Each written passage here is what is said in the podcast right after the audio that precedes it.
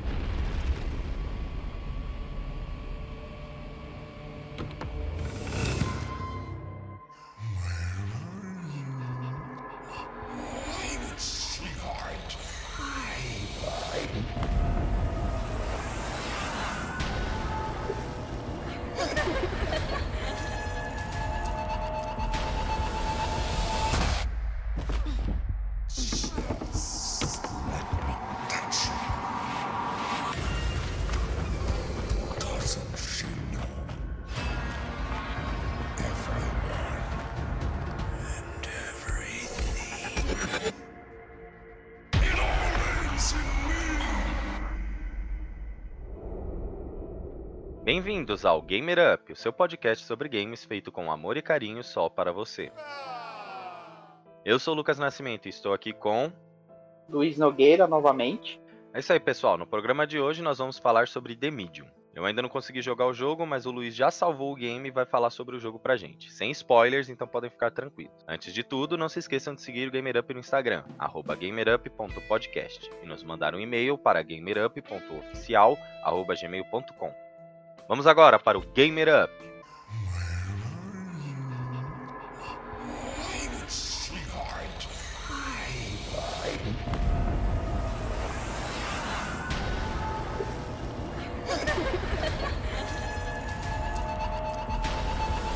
Bom, vamos começar falando do jogo, começando pela história. Como é que começa a história de The Medium? Bom, a história assim, começa pelo começo. Ah, não, brinca. não pode, sério. Seríssimo. Nunca falei tão sério na minha vida. Caraca, mano, tô chocado. A gente começa The Medium, é, encarando o luto da Mary Ann, né? Que acabou de perder o Jack, seu pai adotivo. E a gente começa o game explorando o apartamento que era dele, em busca de alguns itens para que ela coloque junto ao corpo, né? Que é, é um prendedor de gravata que ela coloque junto ao corpo, que ela tem que preparar para o funeral, porque Jack era dono de uma funerária.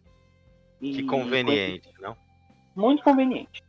E aí a gente começa é, observando as coisas do apartamento, né? Como que tudo funciona. E funciona. é, Essa parte é um grande tutorial. É, que a gente é apresentado a personagem, a alguns traumas dela e as mecânicas gerais do jogo. É, enquanto a gente explora, ela vai falando sobre memórias e lembranças que ela tem com o pai adotivo.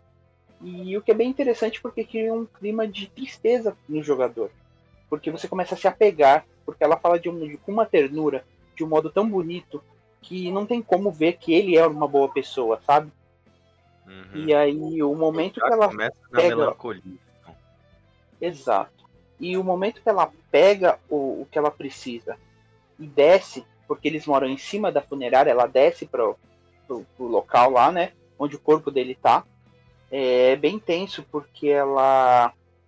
Ela, ela ainda fala que ela tá tão acostumada com isso, mas ela nunca achou que seria tão difícil fazer isso com alguém que ela gosta. Que no caso é o pai adotivo. E é um momento tenso e triste demais. Não sei exatamente porquê, mas, sabe, pegou ali. É, mas aí é o talento dos roteiristas de fazer você se identificar e se impactar com a cena, entendeu? Exato. Mas em que. E qual exatamente é o enredo? Se esse é o início da história, como você bem contou, para contextualizar qual a situação da Marianne, quem são, quem foi esse ente querido para ela e tal. Mas o que que faz ela ir para ação? O que que chama ela para realmente começar a história do jogo? Então, é, eu ia chegar lá, inclusive. Mas assim que ela termina de preparar o corpo, ela tem uma sensação estranha de que está sendo observada ali. E é óbvio, né? Quem num necrotério não estaria é, sentir, se sentindo observado ou com medo, com receio, enfim. Ainda Mas aí a gente um descobre... Exatamente. Mas aí a gente descobre que a Marianne ela é diferente. Até então a gente não sabia exatamente o que, que ela era, apesar do nome do jogo, obviamente. Mas a gente, a gente não sabia assim muito bem. E aí a gente descobre que ela é uma médium que, que vê coisas, assim, enfim.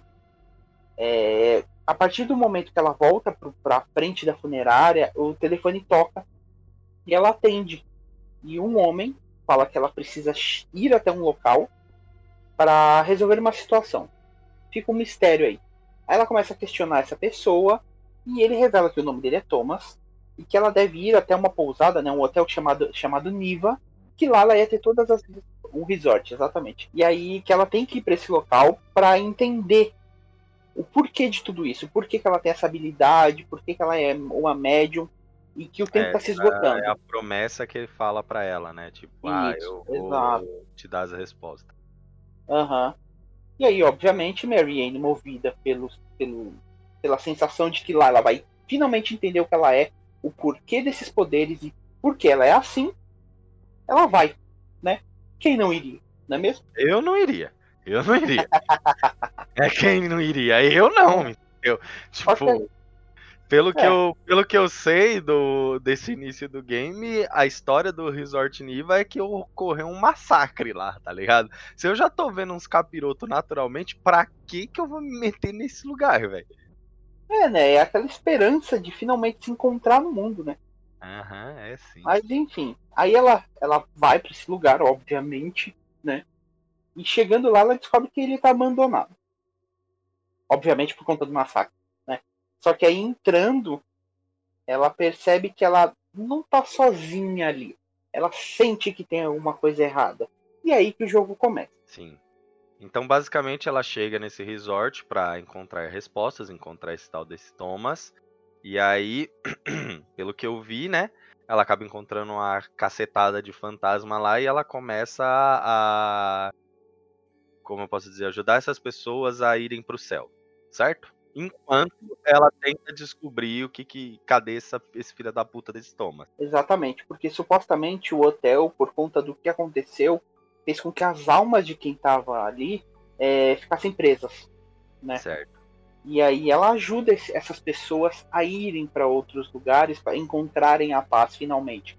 Mas para isso, ela precisa primeiro entender a história da pessoa, saber o nome para que ela consiga chegar e, e identificar a pessoa, sabe? Falar, é, por exemplo, vamos, vamos pegar o Thomas. Eu não, não vou lembrar o nome dos fantasmas, mas por exemplo, o Thomas, ela chega, olha, Thomas, eu sei o que aconteceu com você e agora você tá livre para ir. E aí a alma agradece ela e vai pro paraíso. É- É basicamente o que a gente viu, e citando um jogo que eu já falei no podcast, e já tem análise que eu fiz no olhardigital.com.br, lembrando, de Spiritfarer, que o, o papel do Caronte, né, do barqueiro que leva as almas, ajuda a fazer a transição do, do que elas estão presas ali do mundo terreno para o mundo espiritual. É basicamente o mesmo esquema. Uhum. E uma dúvida, quando eu vi o começo do. Quando eu vi a proposta do jogo, dela ser uma médium, eu imaginava uma proposta completamente diferente do que se apresentou. Eu imaginava que você iria jogar com uma mulher que era uma médium, e ela ia por diversos locais do mundo, talvez da, do país onde ela vive, que se eu não me engano, o jogo se passa na Polônia. É, E aí ela iria resolver os problemas ali com espíritos e tal. Mas não é isso, né? O jogo se passa todo no resort, não é? Não. Não? Ele não é todo no resort, mas grande parte dele sim. O plot dele se desenvolve dentro do resort, mas tem alguns momentos que são áreas diferentes. Por exemplo, tem um bunker, tem uma floresta, tem um, uma fazenda, assim, né? Então tem um, um lugar que é cheio de ruínas e tal. Então são, são várias locações, mas a principal mesmo é o plot da história, é o início da descoberta de Marianne, do que ela realmente é, de, de qual o propósito dela na vida, começa ali no Resort Niva e, e se desenvolve a partir daí.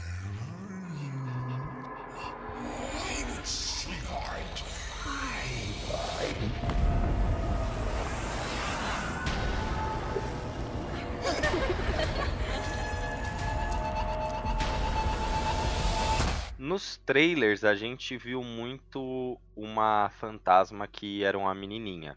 Que, se eu não me engano, ela se apresenta como tristeza, não é? Sadness. Isso, Sadness. E o que, que você pode falar pra gente sobre ela? Sobre personalidade, sobre o papel dela no jogo, sem né, dar spoiler sobre o plot dela. Obviamente. Sim. Então, a tristeza é uma das crianças que ficaram presas no resort. E ela é, é aquele, aquela questão do fantasma solitário. Ela só quer alguém pra brincar. Tanto é que a Mary Anne conhece ela assim que ela chega no resort. É, E aí ela- ela é o outro, o primeiro personagem que ela encontra, não é? Então, é, sem, aí seria muito spoiler, mas ela é um dos primeiros personagens que a Mary Anne encontra. Uhum. É, na verdade, é o primeiro que fala de fato com ela, né? Mas enfim. E aí a gente descobre que a, a tristeza. Ó, só um adendo, quase que eu ia revelar o nome da menina e ia entregar um monte de coisa. Mas, é, a tristeza, ela tá sozinha ali, ela não se lembra da vida passada dela, da vida humana, ela só sabe que tinham muitas crianças ali e que uma ameaça é, acabou com todas elas. É, a, a tristeza é uma das únicas sobreviventes disso aí. Uhum. E ela só quer alguém para brincar e, e- e se distrair com ela. Tanto é que a Mary Anne fala do Thomas, a, a tristeza lembra do nome, para ela não é estranho, só que ela propõe que só vai ajudar a Mary Anne se a Mary Anne brincar com ela. Então a gente vê que é um, é um fantasma que tem uma boa intenção e que só quer atenção, sabe? É, e quanto à personalidade da Mary Anne? Eu vi que nos trechos de gameplay que eu vi, né? é, mostrava muito ela falando. Falando sozinha o tempo todo e falando, falando, falando, falando.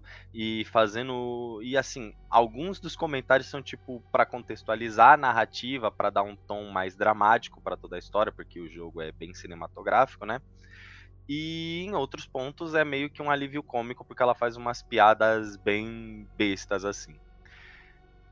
Você acha que ela ser falante desse jeito, ou essas piadas, elas meio que tiram você de dentro da história, elas quebram sua imersão, elas são desnecessárias? Ou você acha que foi um bom adendo pra, pra todo o enredo, pra toda a construção da trama? Então, é, o que a- a- as pessoas têm que entender primeiro é que existem duas narrações no jogo. Hum. A primeira é um voice-over da Mary Anne, que é contando o que aconteceu, porque aparentemente é a Mary Anne do futuro que está contando o que aconteceu ali, Uhum. e a Mary Anne do jogo, que É a ela que aí ela fala- consigo mesmo, exatamente, que é a que fala consigo mesmo, que faz as piadas e que vai, vai contando a história, sabe? Falando o que ela tá vendo, o que ela tá sentindo ali naquela situação. Então Uhum. são essas duas narrativas. A primeira é mais séria, só para contar mesmo os acontecimentos, a ordem que eles ocorreram, e essa daí que tem essas piadas e, e, e- e lida muito com o que tá acontecendo ali na hora, sabe? E para mim foi, foi- é muito interessante isso, apesar de alguns momentos não ficar claro, né, qual delas tá falando, porque a personagem basicamente quando você tá andando com ela, você não vê ela mexendo a boca porque a câmera é fixa e muitas vezes ela tá de costas para você. Você não vê que é ela falando. Mas dá para contextualizar sim, e eu acho que, que essa questão foi mais para quebrar a tensão, porque ele não assim, é, é The Medium é um jogo de terror, é um survival horror raiz. Lembra, o pessoal lembra muito Silent Hill, Resident Evil, porque lembra de fato.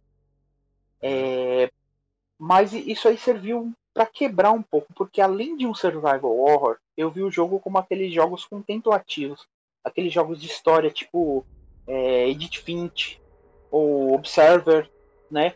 esses jogos mais, mais cabeça. Observer, inclusive, que é da mesma produtora de The Medium. Então, é, e, e eu acho que isso aí serviu, de fato, para quebrar esse clima e mostrar que o jogo é muito mais do que um jogo de terror. É um, é um jogo que mexe muito com a emoção real da pessoa. Sim. Porque não sei você, é, mas eu, quando às vezes eu tô tenso ou, ou triste, eu tenho que é, procurar coisas para rir, para me alegrar, entendeu? Eu acho que, que, isso é um mecanismo de defesa nosso. E a Mary Ann faz a mesma coisa. É o ponto quando que eu ia se sente. Então, quando ela se sente acuada, quando ela, ela vê alguma coisa que entristece ela, e eu vou citar um, um momento do jogo, sem spoilers, obviamente, que é quando ela entra num quarto e descobre que um dos fantasmas que ela tem que libertar era uma bailarina que estava sendo é, mantida em cárcere, entre aspas, pelo, pelo empresário dela. E ela era observada a todo momento, e ela não queria essa vida, sabe? E, e nesse momento, é, apesar de entender a dor do fantasma, a Marianne faz algumas piadas, ela, ela tenta deixar a situação mais leve. Uhum. E eu acho que isso foi muito legal. É, eu também acho legal. Eu, eu perguntei sobre isso porque eu vi muita gente reclamando sobre isso. Falando, Uhum. tipo, ah, essa personagem não cala a boca, ah, essas piadas de tiozão, não sei o que, não sei o que lá. Mas eu achei legal porque eu acho que deu um- o tom da personalidade dela, sabe? De tipo, meu, eu já tô lidando com uma coisa que é cruel demais, entendeu? Eu já tô vivendo em dois mundos, né? E um deles é cabreiro. E, tipo, meu, o máximo que eu posso fazer aqui pra me aliviar de todo esse peso, de toda essa carga emocional é eu é, tirar sarro do meu próprio azar, entendeu? Porque até o ponto que eu vi de gameplay, né? Eu não, não assisti muito, muito longe pra mim não pegar nenhum spoiler, porque eu ainda pretendo jogar o jogo. As piadas que ela fez foi tudo tipo com ela mesma ou com a situação em que ela estava, entendeu? Não era tipo alguma piada, por exemplo, não sei se foi o caso, mas no caso da bailarina não seria uma piada com a bailarina, seria uma piada com ela mesma, entendeu? Foi esse tipo de piadas que eu vi. Sim, não, é exatamente. E a gente vê muito que é, é uma questão de válvula de escape, que ela criou, um mecanismo de defesa que ela criou, porque logo no começo ela fala que o Jack foi o único que entendeu esse dom dela e, e e- e viu como um presente, não como uma maldição. Porque ela disse que passou, se eu não me engano, por cinco outras famílias que devolveram ela pro orfanato justamente por ver que isso não, não era legal, que ela não era uma criança normal. Então ela, ela meio que estava tirando sarro da situação nesse momento. E, e isso reforça a ideia de que esse mecanismo de defesa que ela criou para suportar tudo que ela passou até então. É, E quanto ao vilão do jogo, que ele já aparece, e- apareceu em alguns trailers e a gente já sabe, já eu já tenho a informação de que o nome dele na tradução é Papão, tipo bicho papão, mas no Uhum. original ele chama Mol, é isso? Mol, é isso. E aí, informação interessante, ele é dublado pelo Troy Baker, que fez vários personagens de jogos, tipo Robin do Batman Arkham City, Booker the Witch de Bioshock Infinite, é, Pagamin de Far Cry 4, Talion de Sombras de Mordor e Sombras da Guerra, e né, o mais icônico de todos, o Joel de The Last of Us. E o que, que você achou desse vilão? O que, que você achou da atuação do Troy Baker é, como vilão? Você, tipo, você acha que. Porque ali, né, ele trabalha muito com a voz do personagem dele. Eu acho que a voz é uma das coisas que mais chama atenção, até porque é, não é sempre que você tá vendo, ne- vendo ele, né? Às vezes você só tá ouvindo e você se sentiu aterrorizado é, diante desse vilão? Se sentiu aterrorizado pela atuação, pela voz do Troy Baker? Cara, o Mol é assustador. Mas não pelo personagem em si, pela figura. Mas justamente pela atuação de voz, pelo trabalho de voz. Uhum. Porque o personagem, ele é. Assim, eu adorei eh, os visuais de The Medium. Eu achei muito bonito. Mas uma questão que o jogo peca é na modelagem dos personagens, dos vilões. Porque eles parecem cores chapadas no cenário. Uhum. E isso, eu para mim, não, não que atrapalha, mas é estranho, né? E quando o Mo aparece pela primeira vez, você escuta ele falando primeiro, para depois ele ser revelado como um morcego gigante, que ele parece um morcego gigante. Batman. É, exato. Troy Baker dublou o Sabe? Batman também. E- É, então. E, e é muito bizarro isso, porque eu joguei de fone de ouvido Hum, e foi uma experiência aterradora, porque em vários momentos o Mo fica sussurrando no ouvido da, da Mary Anne, no caso no nosso também, uhum. e é muito real isso. Porque ele tem um. Ele tem uma entonação nos momentos que ele tem que falar sibilando, assim, sabe, bem de leve, e te dá um arrepio. Cara, ASMR. é o ASMR do demônio. Isso sim. Sabe? E, e é muito tenso. Tá certo que o Mo não é o único vilão da história, que fique claro, sem spoilers, Uhum. mas ele é o mais significativo. Sim, e justamente por conta desse trabalho de voz, por conta do background, né, da história do personagem, obviamente, da ligação que ele tem com a Mary Anne, novamente sem spoilers, mas tem uma ligação aí. Uhum. E é isso, sabe?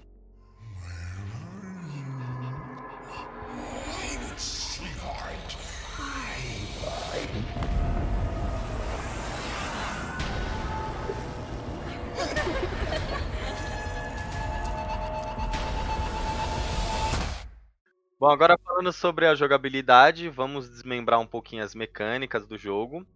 E pela minha pesquisa, deu pra ver que a Bloomberg Team, que é a desenvolvedora do jogo, aprendeu bastante com seus títulos anteriores. Que, que nem eu tinha falado, eles fizeram Observer, fizeram Layers of Fear e também fizeram Bruxa de Blair. É, não sei se você jogou esses jogos, Luiz, mas a minha dúvida é como que você acha que esses jogos e muitos outros, né, além deles, influenciaram e inspiraram o The Medium. O que, que você acha que ele bebeu desses jogos que eles já fizeram e de outros jogos? Porque eu sei que o negócio, por exemplo, da câmera fixa vem muito de, sei lá, Resident Evil, Silent Hill. De Layers of Fear, ele pegou da questão da exploração e de mexer com o imaginário. Porque essa questão de transição, você tá no mesmo cenário, mas ele é diferente por conta dos dois mundos, da dualidade dos mundos. A questão da, da exploração também, de con- da contemplatividade, essa palavra existe? Existe. É, de Observer, né? É um jogo contemplativo, bem bonito, inclusive, eu recomendo demais. Cyberpunk. É, Exato. É, não, peraí. então, assim, Pra não ficar descontextualizado pra quem ouviu falando Cyberpunk, eu quis dizer que ele é em um universo Cyberpunk. Pareceu muito estranho, tá ligado? Do nada o cara fala do outro jogo, tá ligado? Não, é que É. o Observer ele é em um universo Cyberpunk. Eu cheguei a jogar ele, só que eu e Terror não. E quer jogar The Medium? É, é, eu tô, eu tô ficando mais. Eu tô ficando velho, eu tô ficando mais amargo. Talvez eu dê outra Tá chance pro Observer. Entendi. E então, voltando. A produtora ela aprendeu bastante com os jogos que ela fez, porque a gente vê elementos sutis de algumas dessas outras produções dele. Agora, a grande influência são de jogos externos, obviamente. A gente tem, como você já citou, a câmera fixa de Resident Evil, a questão do, da movimentação meio travada do personagem e, e de alguns momentos de tensão ao estilo Silent Hill. Isso tem bastante, inclusive. E eu diria que tem um, pezinho ali no Outlast. Porque o jogo tem muita perseguição. Você, a- a- em vários momentos, é perseguido por um inimigo. Uhum. Então, tem, eu acredito que ele bebe um pouco dessa fonte aí, sabe? Certo. Eu queria tocar mais profundamente em alguns desses pontos que você falou. Por Uhum. exemplo, a câmera fixa. É, Essa foi a coisa que mais chamou a minha atenção quando eu vi os gameplays. Eu falei, putz, lá vem essas câmeras fixas que eu, eu pessoalmente não gosto. Independente do jogo ser de terror ou não, eu não gosto disso porque. Eu não sei se eu me acostumei a ter o controle da câmera, sabe? Acostumou. Mas, mas eu não sei, eu me sinto travado, eu me sinto limitado na minha própria movimentação. Só que aqui eu entendo que isso se torna um elemento para ajudar na atenção, para ajudar na no, na toda, em toda contextualização que o jogo está querendo trazer. Só que eu queria saber como que você, o que, que você acha de como ela funciona em game. Não o motivo dela existir, mas como ela funciona em game. Você acha que ela agregou mais pontos positivos ou mais pontos negativos? Então, vamos lá. É, tem os dois. Já adiantando, há pontos positivos e negativos. Começando pelos positivos, assim como em Resident Evil, vamos, vamos pegar o exemplo já que a gente já citou exaustivamente aqui. É, ele cria uma tensão porque quando você dobra um corredor você não sabe o que tem à frente. Então fica aquela tensão. É, eu vou, não vou. Eu escuto para ver se tem alguma coisa, porque o jogo, como eu falei, eu joguei de fone, então tem, tinha muito barulho, muito sussurro. Então era fácil, entre aspas, fácil se, se orientar. Uhum. Mas ele cria essa tensão, sabe? De você não saber o que o virar da esquina te reserva. Ou o que o entrar em uma sala antes da câmera mudar é, mostra, entendeu? Nossa, Aí a é, questão. repete, repete com eco essa parte aí. O que o virar de uma esquina te reserva. Bonito, bonito. Então, agora a questão do ponto negativo é trazendo a mesma coisa do Resident Evil, porque ao mesmo tempo que ele causa essa tensão, ele causa confusão. Porque eu não sei se você jogou os antigos, os três primeiros do Resident Evil. Claro que não. Claro que não. Para você entender, são os três melhores exemplos desse tipo de câmera. Hum, Porque assim, é, você tá indo, a câmera tá nas suas costas e você tá andando. Assim Certo. que você vira o corredor, a câmera muda e fica de frente para você. Aí você não sabe se você continua empurrando o analógico para frente ou coloca o analógico para trás, uhum. para seguir o caminho do corredor. E acaba que nessa confusão você pode é, é, se confundir também e fazer a personagem voltar pelo caminho que ela veio, ou ela continua andando se você tiver sorte.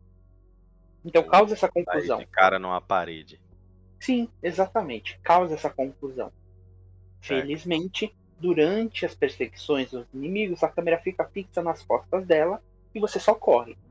Uhum. Isso ajuda bastante, porque se fosse questão de câmera fixa ali, nos pontos do cenário, ia ser muito confuso. Uma dúvida, esse problema de você ter essa dificuldade de mudar o sentido da, da câmera e você não você meio que ter uma dá uma desestabilizada na movimentação da personagem. Você acredita que isso é, é suprido com o tempo de gameplay? Sei lá, com o tempo você jogando, você já se acostuma e aí esse tipo de, vamos chamar, vamos chamar de engasgamento, ele diminui ou você acha que assim, mesmo com mesmo no seu caso que você já salvou o jogo, você até o final você teve problemas com esse tipo de coisa? Não, cara, não tem como, porque ela é uma câmera fixa, mas ela não tem um ponto fixo. O jogo ele é muito cinematográfico. Então, em vários momentos a câmera vai estar em um lugar totalmente diferente. Às vezes está no chão, às vezes está no teto, às vezes está de lado. Então não tem como você saber. Então acontece, acontece de, de você continuar tendo esses problemas mesmo perto do final. É, com relação à fuga que você falou, é, eu vi diversas cenas aí desses momentos de fuga, que até onde eu sei parece que é o bicho papão te perseguindo lá, né? E Uhum. você correndo dele, que provavelmente é o único momento de ação que o jogo tem, eu imagino. E mas e você falou que nesses pontos a câmera ela funciona melhor, porque ela não tem uma troca muito constante de, de ângulos.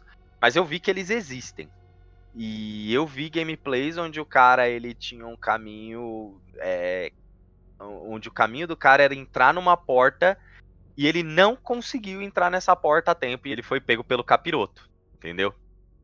E nesses momentos de fuga, você sente que realmente a troca de câmera não causa nenhuma confusão ou entrar em locais não causa nenhum problema?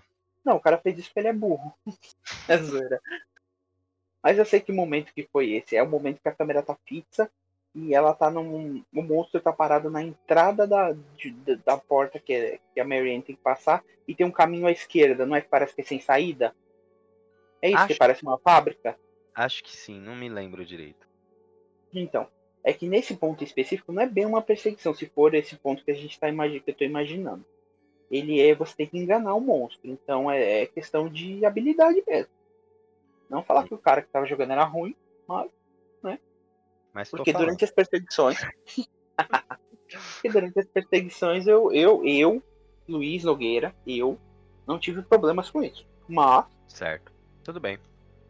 É, Já que a gente já tá falando sobre a- é, como interagir com o nosso amigo monstro, né?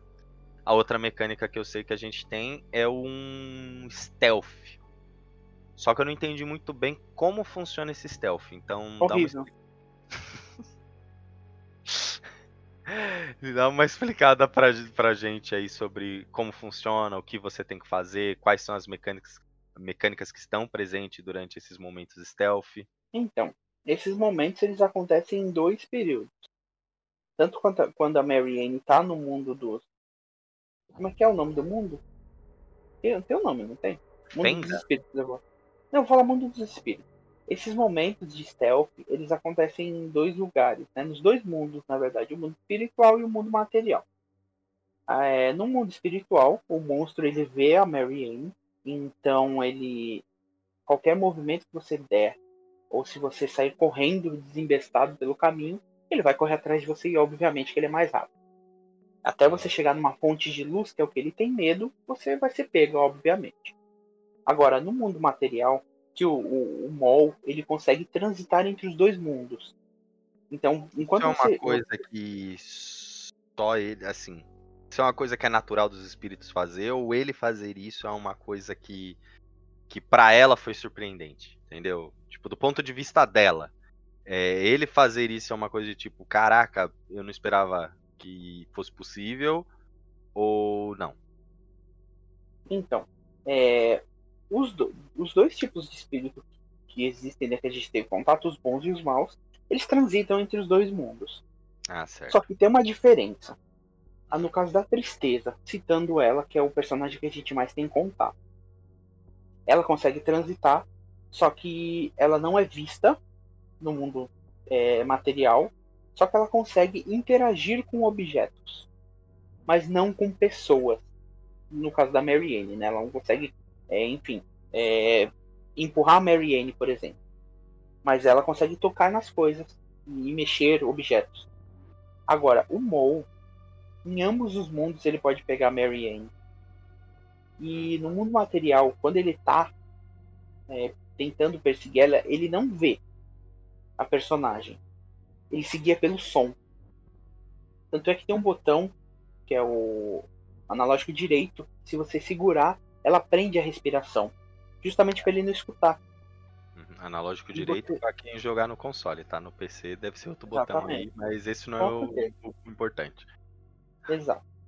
O tutorial vai mostrar que botão que é para vocês aí. É, Presta atenção, aí, importante. Presta atenção, exatamente. E aí, no- quando tá- a gente está no mundo material, você vê a silhueta dele, invisível, mas vê. Então dá para você conseguir desviar e fugir. Se você encostar, se ele te ouvir, você tá morto.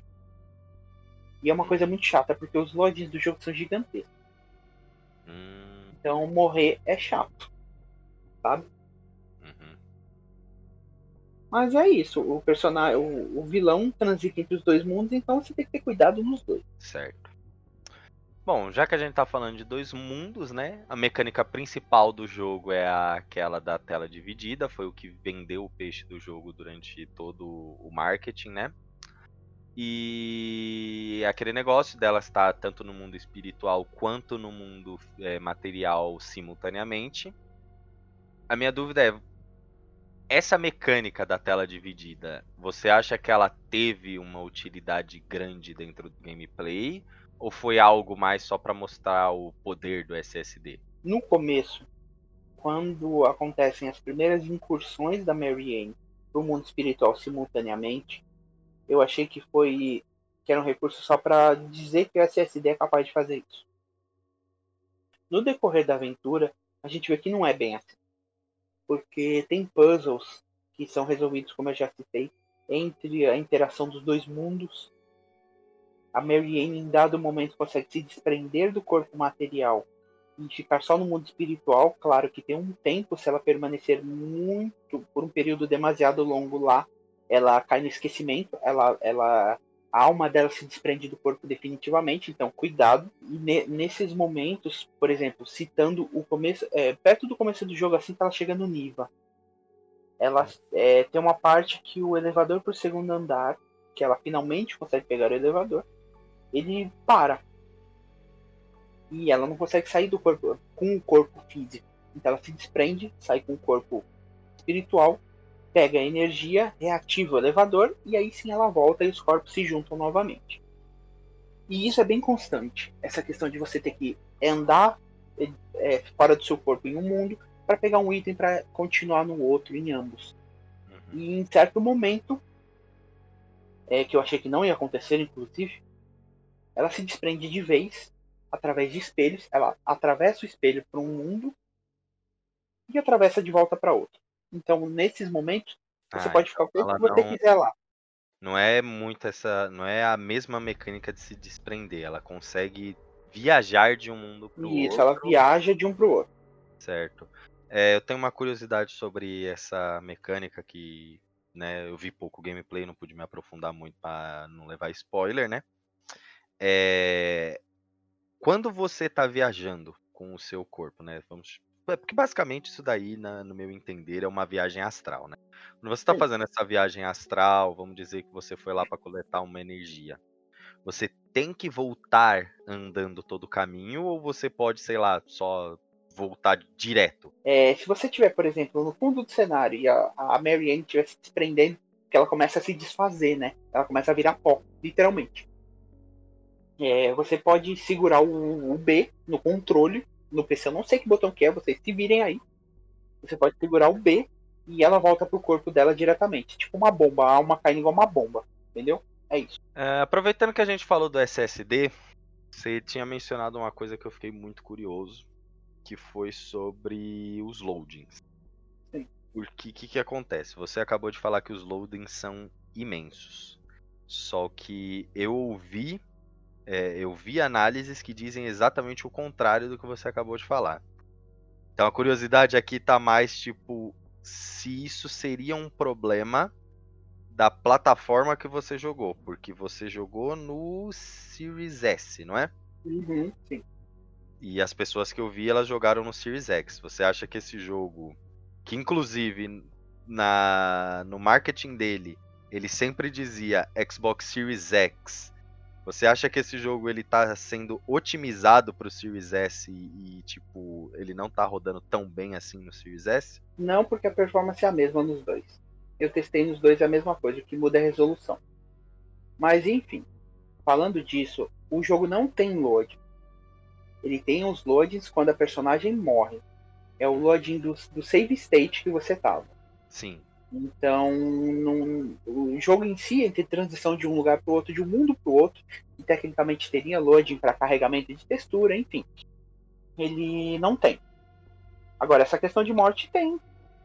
Enfim. Mesmo no Series X você sentiu que é muito longo? Uhum, eu senti, de verdade. Mas nada que assim, é só você evitar morrer, né? é Se você jogar bem, você não vai ter esse problema. Exato.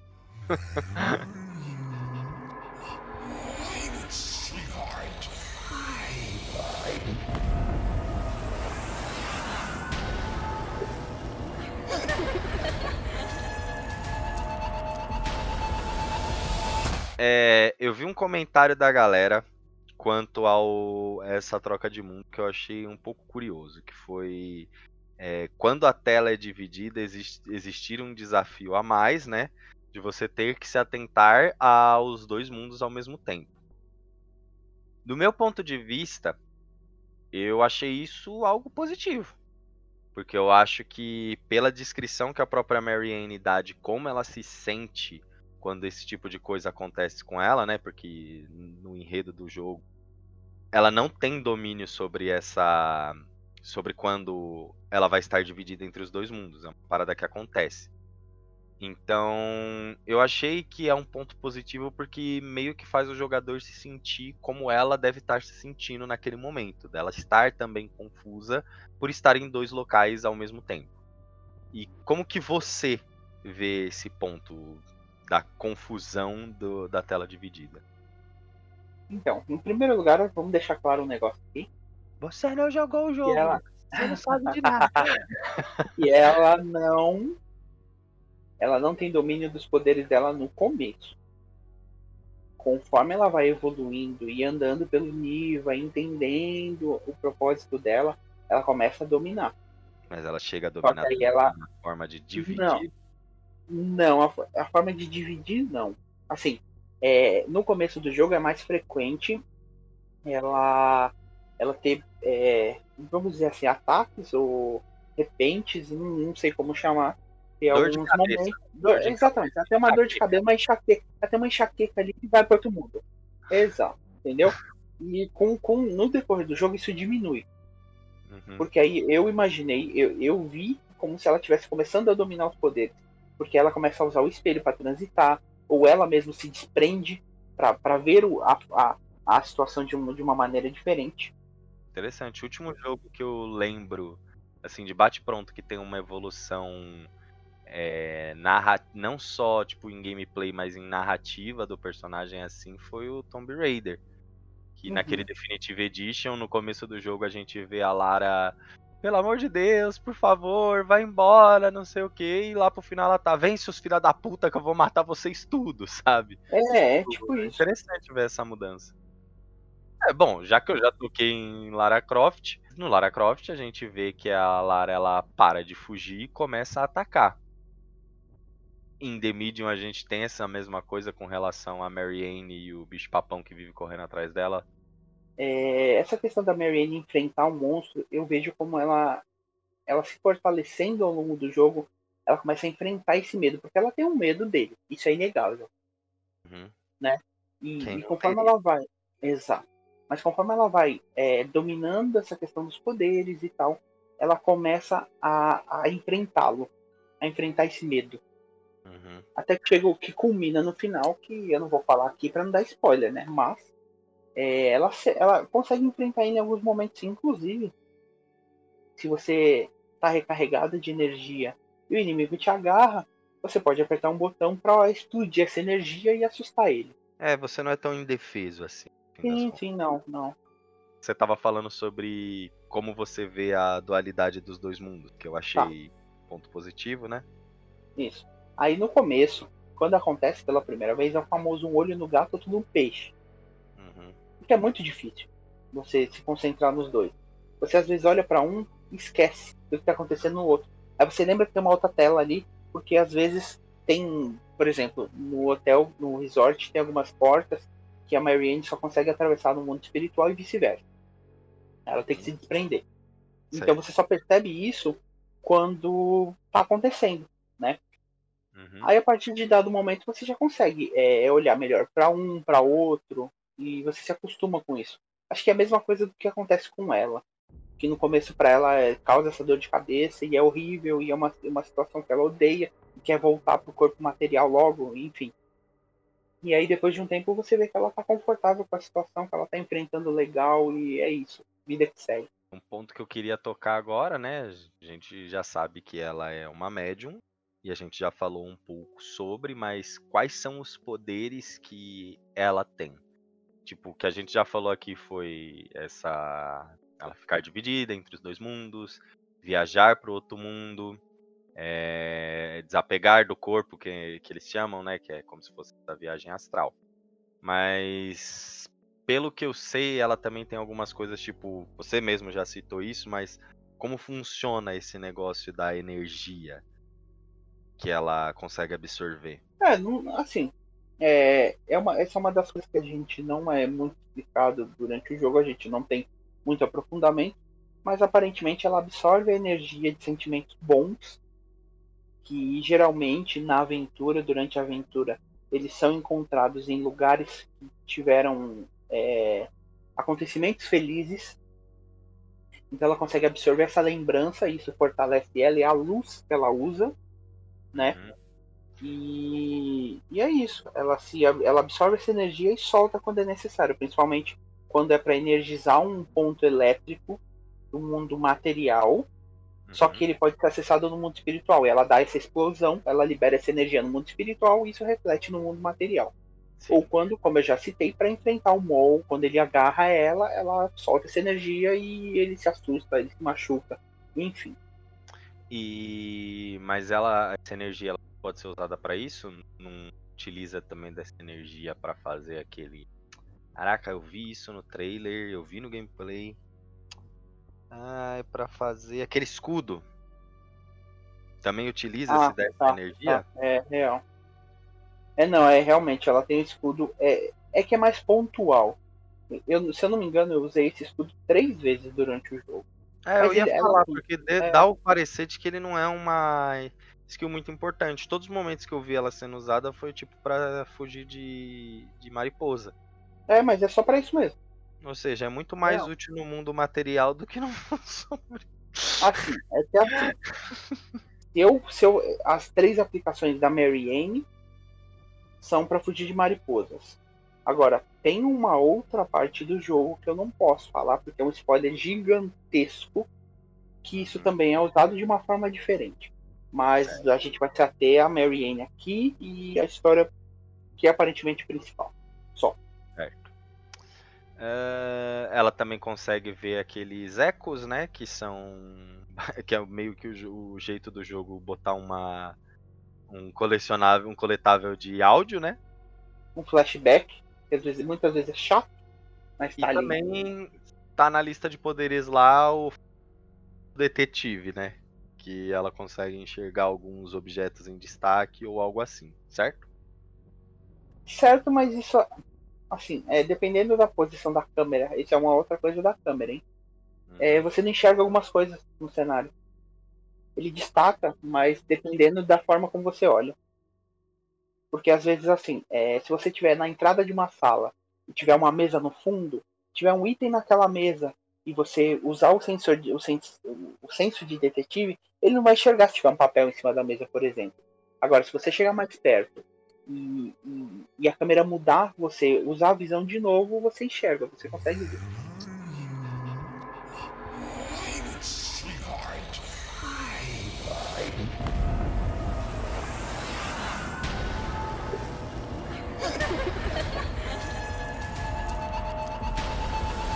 Agora falando sobre ambientação, é, eu acreditava que o jogo se passava todo dentro do resort de Niva. Niva, você já me falou Niva.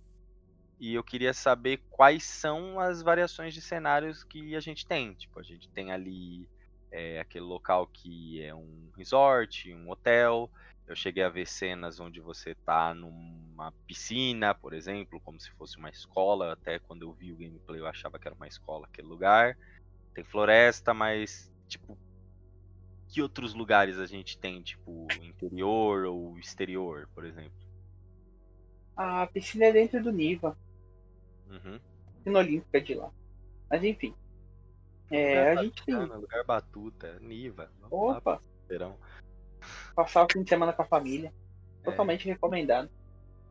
É, a gente tem floresta, como você citou, tem é, fazenda. é, aí no, em certo momento a gente tem ruínas né, de construções antigas. Que, que são, fazem tecnicamente parte do Niva, mas elas estão numa área externa um pouco afastada, então são, são diferentes.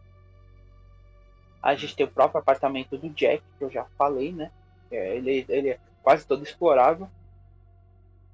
Ah, Tem um detalhe importante que eu queria perguntar. É, o, num dos trailers do, do The Medium, que foi o trailer do Xbox Inside, aparece uma mulher numa catedral, uma catedral tipo bem gótica, tipo catedral de Notre Dame. E sei lá, eu tenho uma pira com catedrais, eu acho uma estrutura arquitetônica muito bonita e tal. Tem alguma catedral dentro do jogo? Porque sei lá, eu, é, a princípio o que o jogo demonstra é, é ser alguma, é, tipo ter estruturas mais modernas, mas uma catedral é muito, uma catedral gótica é muito mais, vamos dizer assim, antiga, até um pouco medieval, dependendo do seu ponto de vista. cara, não. A pausa lembro disso, dramática. Pausa dramática de caraca, mano. E esse trailer aí que enganou Esse trailer é nós? mentira. Eu não vi os trailers de The Medium de verdade. Eu vou até procurar aqui, porque assim. Não. E esse trailer, inclusive, do The Medium, eu reassisti ele, né? Quando eu tava fazendo a pauta. E aí eu fiquei tipo, nossa, mas parece outro jogo, velho. Me manda o link desse negócio, por favor. Cara, essa cena da mãe dela não tem. Não Isso tem é no jogo. concept, Isso é concept trailer, isso não tem. Então, aí ó, você vê a catedral aí. E aí eu sempre fiquei. Tanto que quando eu vi esse trailer, foi quando eu fiquei animado pra jogar o jogo. Porque eu tenho uma pira com essas coisas de catedral, eu fiquei muito pirado, inclusive, com outro jogo que foi a Plague Tale, que no final do jogo a gente tem um embate dentro de uma catedral dessas. Uhum. Não, cara, isso aqui é concept. Total. Bom, é, quem quiser ver o trailer, tá aí na, na descrição do, do podcast.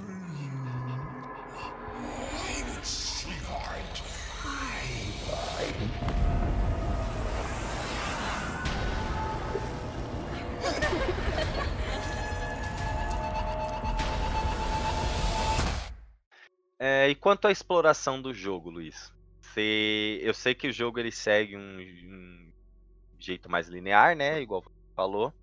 Mas, tipo, tem uma recompensa pra você explorar o jogo? Por você fazer uma exploração do jogo? Porque geralmente, pelo que eu vi, você tem dois caminhos, onde um vai dar em lugar nenhum e outro é o caminho que você, você realmente quer seguir.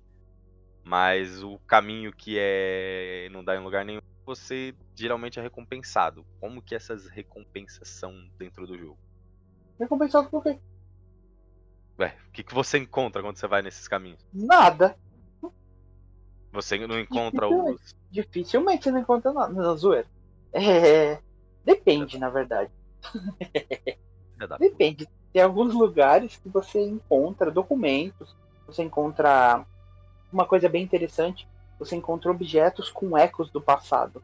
Eles têm uma, você olhando com a visão de detetive, eles têm uma rachadura.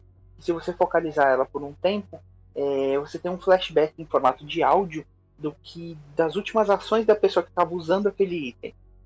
Isso é bem legal para contextualizar, né, o que aconteceu ali naquele local e tal.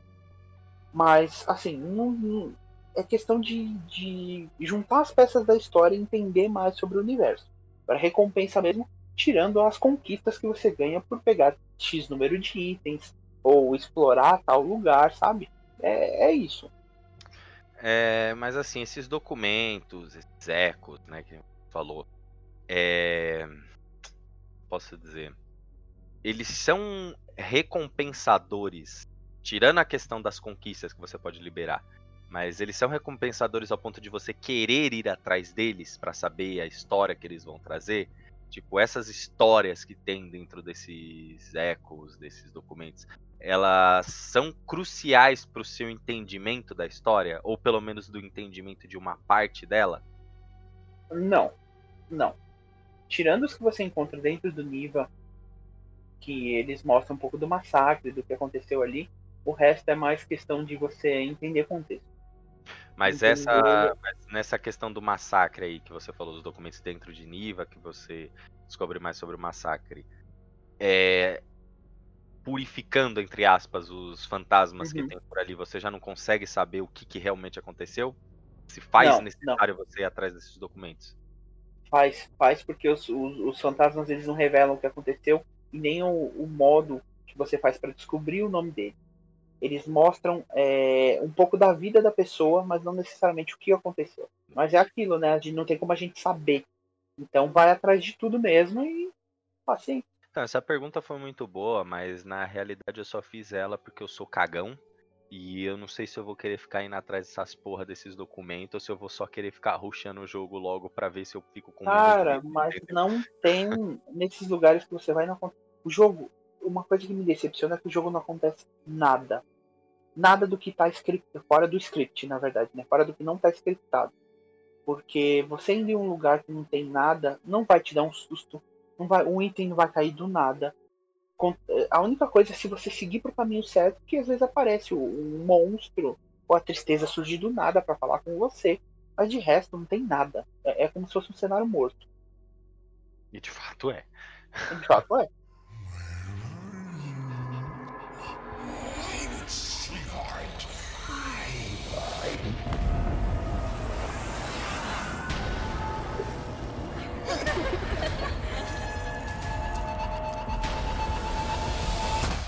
Falando agora sobre os gráficos do jogo. Você achou que eles estão bonitos, que eles estão dignos de um jogo da nova geração? Porque eu achei eles meio fracos. nesse- É, o The Medium nunca foi anunciado como um jogo que revolucionaria os gráficos e tal, next gen e tudo. Ele, pra mim, assim, é, pode ser uma opinião meio impopular, mas pra mim The Medium foi feito para mostrar o potencial dos consoles de nova geração, de atual geração no caso. Então ele, o estúdio talvez não tenha se preocupado muito com essa questão gráfica para focar na experiência do jogador.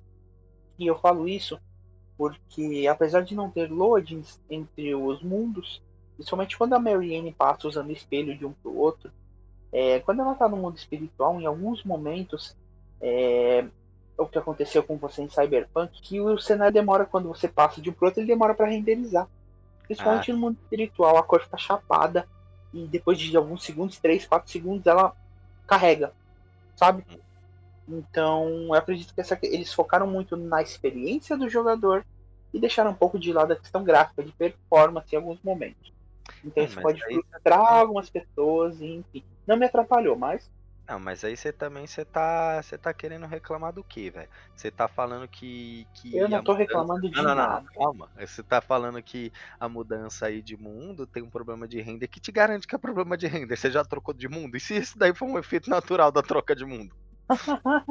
Você não sabe, ué? As pessoas aí julgando o jogo como se isso fosse um problema. Às vezes os caras fizeram de propósito. Você tá trocando de mundo, caralho. Às vezes a sua forma de observar vai ser alterada também. É, tá bom. Justo.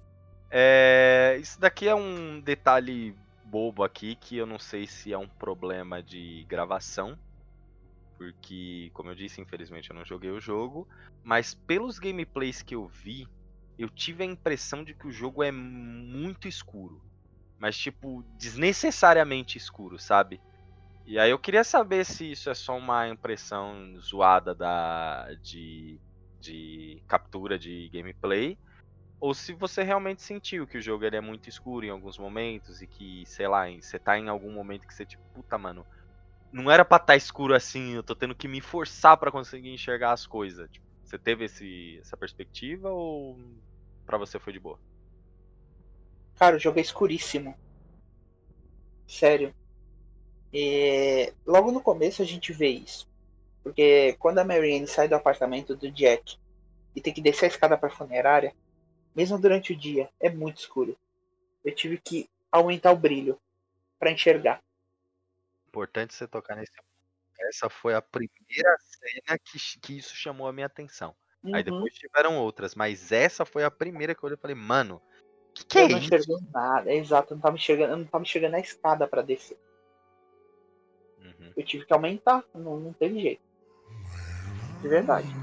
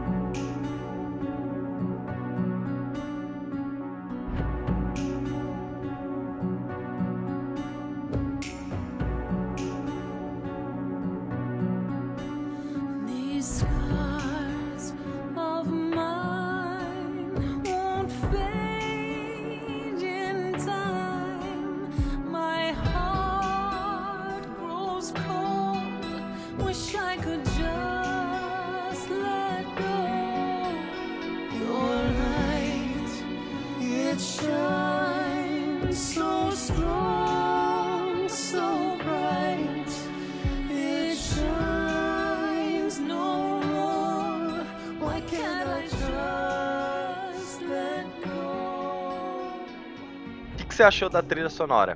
Você achou que ela tá de boa, que ela combina bem com o clima do game, ajuda a trazer mais tensão? Pelo que eu vi, eu achei. Foi bem pouco, né? Porque, do meu ponto de vista, o jogo tá a maior parte do tempo em silêncio. E quando você chega em alguma importante, aí começa a trilha sonora. Então deu pra mim ver muito. O que, que você achou? No geral. Então, é. Merda! Não, não. Essa questão mesmo que você falou, o jogo quase não tem trilha sonora. É, é mais a, o som ambiente e o silêncio, né? A gente escuta os passos da Mary Anne na maioria das vezes. Mas tem um momento que tem uma música que ela é cantada inclusive pela dubladora da Mary Anne, se eu não me engano, e pelo Troy Baker, que é muito boa. É Muito mesmo, boa. cara?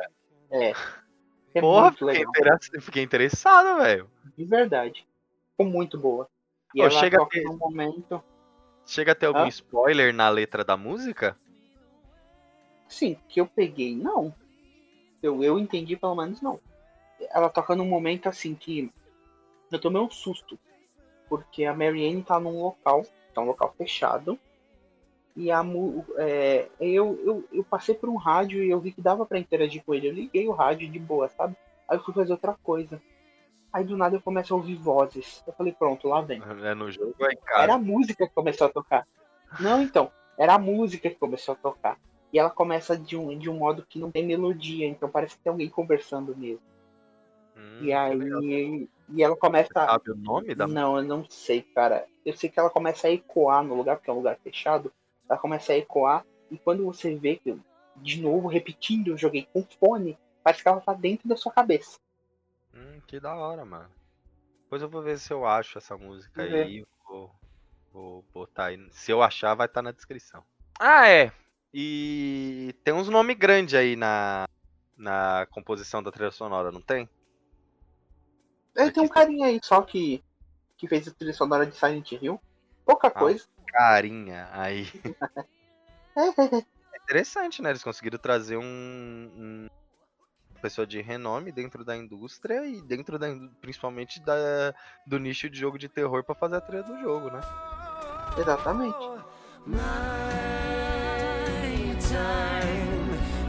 So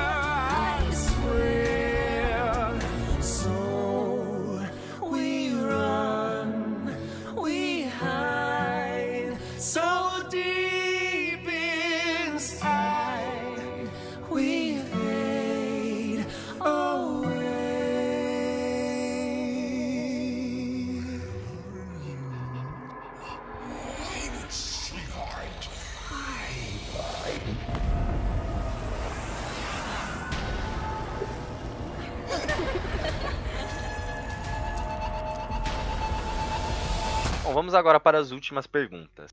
Quanto a bugs, erros, sim, você teve algum problema? Isso não existe. Não existe? Não.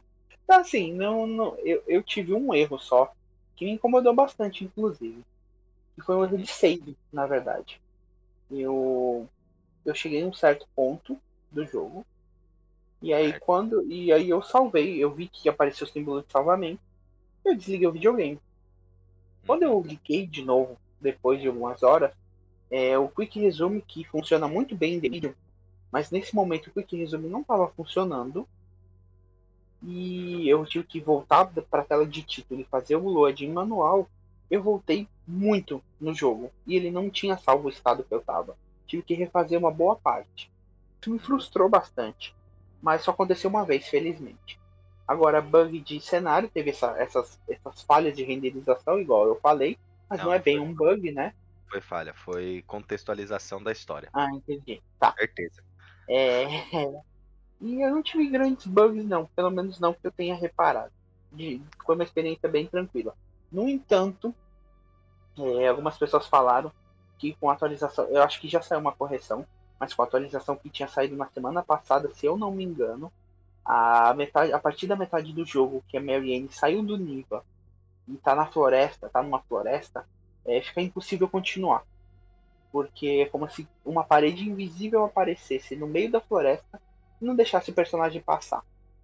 Uhum. E impedia o progresso. A pessoa parava ali, simplesmente travava ali. Aí o- saiu um hotfix, se eu não me engano, no começo dessa semana, que resolveu a situação. Mas bem, bem frustrante, porque o pessoal queria terminar ele logo, tem que esperar, né? Uhum. Eu quero dizer que a palavra hotfix me dá gatilho agora desde Cyberpunk 2077. Justo.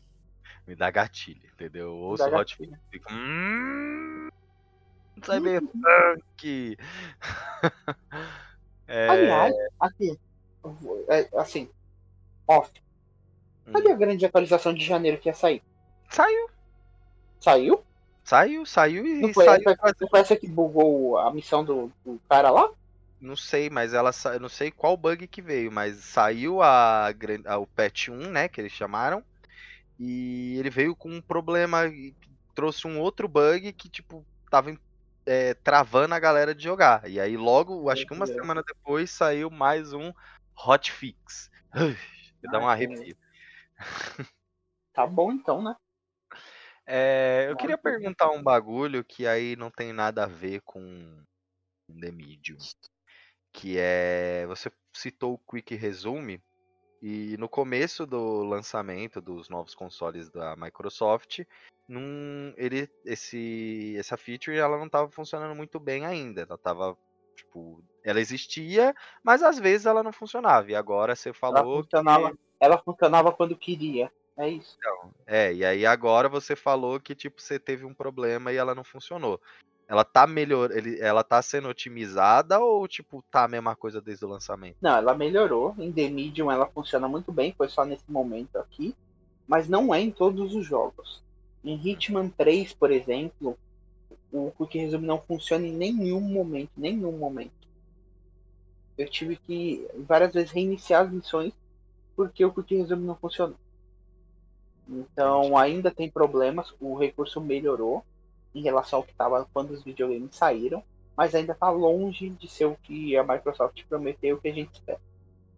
É, espera-se também que ele funcione perfeitamente quando o jogo é exclusivo da Microsoft, né? O mínimo.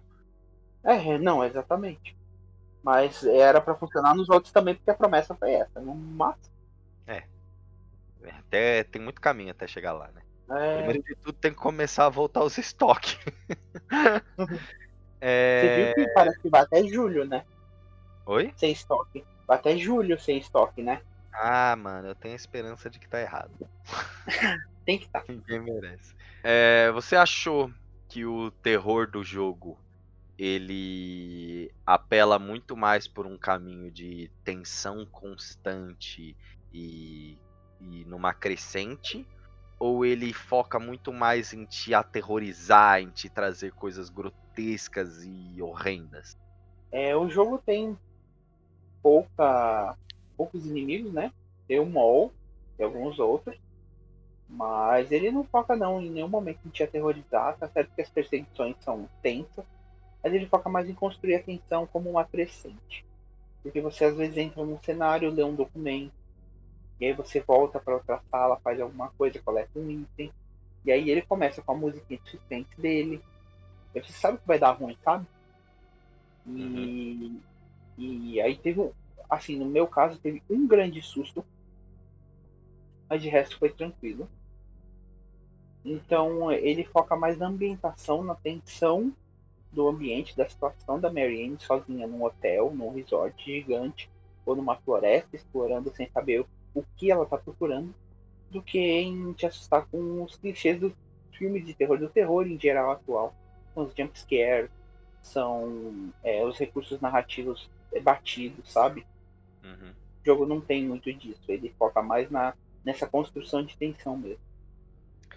E quanto aos temas que são abordados no game? Porque assim, Uhum. é, a gente a gente che a gente tem uma criança morta que te acompanha o tempo todo. E Uhum. assim, a criança morreu. No começo do jogo a gente vê que a Marianne também é aterrorizada sobre o negócio da Ai, como é que é? Da menina que morreu, que, que- com o qual ela tem sonhos e pesadelos.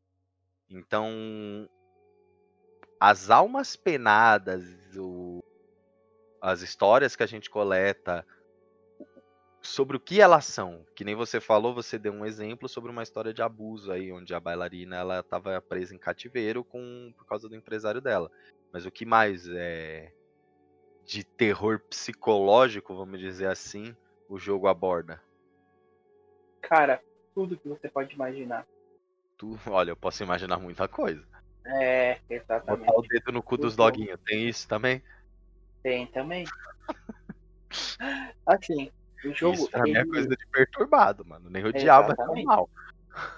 o jogo ele tem um, um compromisso, eu acho, é, assim, eu acho que ele tem um compromisso em chocar, em abordar os temas de forma nua e crua, literalmente. Porque assim, é, em nenhum momento ele tenta esconder os acontecimentos. Ele tenta maquiar de alguma forma. É aquilo, é aquilo e pronto. Por exemplo, ele trata de pedofilia, ele trata de abuso psicológico, enfim. Ele Sexual. trata da também, ele trata do quão perturbadora ou perturbada pode ser a mente humana. Então tem muita coisa ali que, que choca, sabe? E a forma como é tratada, a forma como ela é jogada pro jogador, é, é- é- parece que foi feito pra chocar mesmo. E quando você descobre, quando você percebe o que tá acontecendo ali, cara, é devastador. Bom, então é, você terminou o The Medium, que é um milagre, já que você não costuma terminar jogo nenhum que você pega, né? Olha, E- Lucas, eu não tô vendo esse podcast pra ser humilhado, não, tá? E eu, tô- eu tenho uma curiosidade, que é o jogo, ele dá espaço, o final do jogo, sem spoilers, né? Importante ressaltar. Uhum, Ele claro. dá spoiler, ele dá spoilers. Ele dá espaço Dá pra spoiler, uma spoiler. continuação? Pra um The Medium Cara, 2? o jogo, assim, o universo criado por The Medium pode ser expandido de N maneiras. Porque a gente pode, é, assim, eu não sei se é um spoiler isso aqui que eu vou falar, mas a relação do Jack com a Mary Ann pode ser explorada. A, a misteriosa mulher que é morta no começo do jogo, a história dela pode ser explorada melhor. É, e o final, ele é muito aberto, mas muito porque a Mary Ann ela entende ali o que o que está acontecendo, ela entende a situação e ela tem uma resolução de o que ela pode fazer para para resolver, digamos assim. Vamos Sabe? de. hum, vou, dar uma suposição. Pode Hum. ser que no final do jogo ela entenda os poderes dela, ela compreenda de fato quem ela é. E aí que é chute, tá, gente? Eu não joguei o jogo, eu não sei de nada mesmo. E sei lá, ela é um. Entende que o papel dela é realmente é tipo, sei lá, purificar essas almas e, sei lá, num The Medium 2 vai ser ela enfrentando, é, purificando espíritos em outro lugar, se envolvendo com as histórias de lá da mesma forma como foi com a história de Niva. É mais ou menos isso? Metade é isso? metade da sua explicação tem um pezinho de, de ligação, de fato, com o real, e a outra não. É tipo, Mas, metade do que você falou é uma merda e a outra metade não serve pra nada. também. E a outra metade também. Mas, É, não, ela- mas, mas é tem não, você quase. Ela de fato entende o papel dela e entende o que ela deve fazer a partir dali. É só isso que eu posso falar sem revelar, não. E o a partir dali pode ser o que vai vir numa continuação. Sim, ou não, vai saber. Eles podem explorar outras vertentes.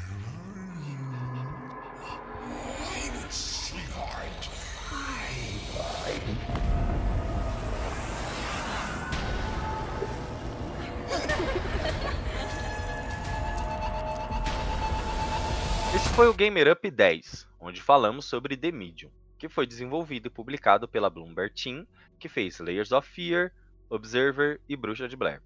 O jogo saiu em 28 de janeiro para Xbox Series e PC, e está disponível no catálogo do Xbox Game Pass para PC e consoles. Sigam o GamerUp no Instagram, gamerup.podcast, e nos mande um e-mail para gamerup.oficial.gmail.com. Bom, quem quiser dar uma lida na análise que o Luiz fez do The Medium, é só conferir a análise lá do olhardigital.com. E é isso, pessoal. Muito obrigado pela sua audiência e até o próximo Gamer Up.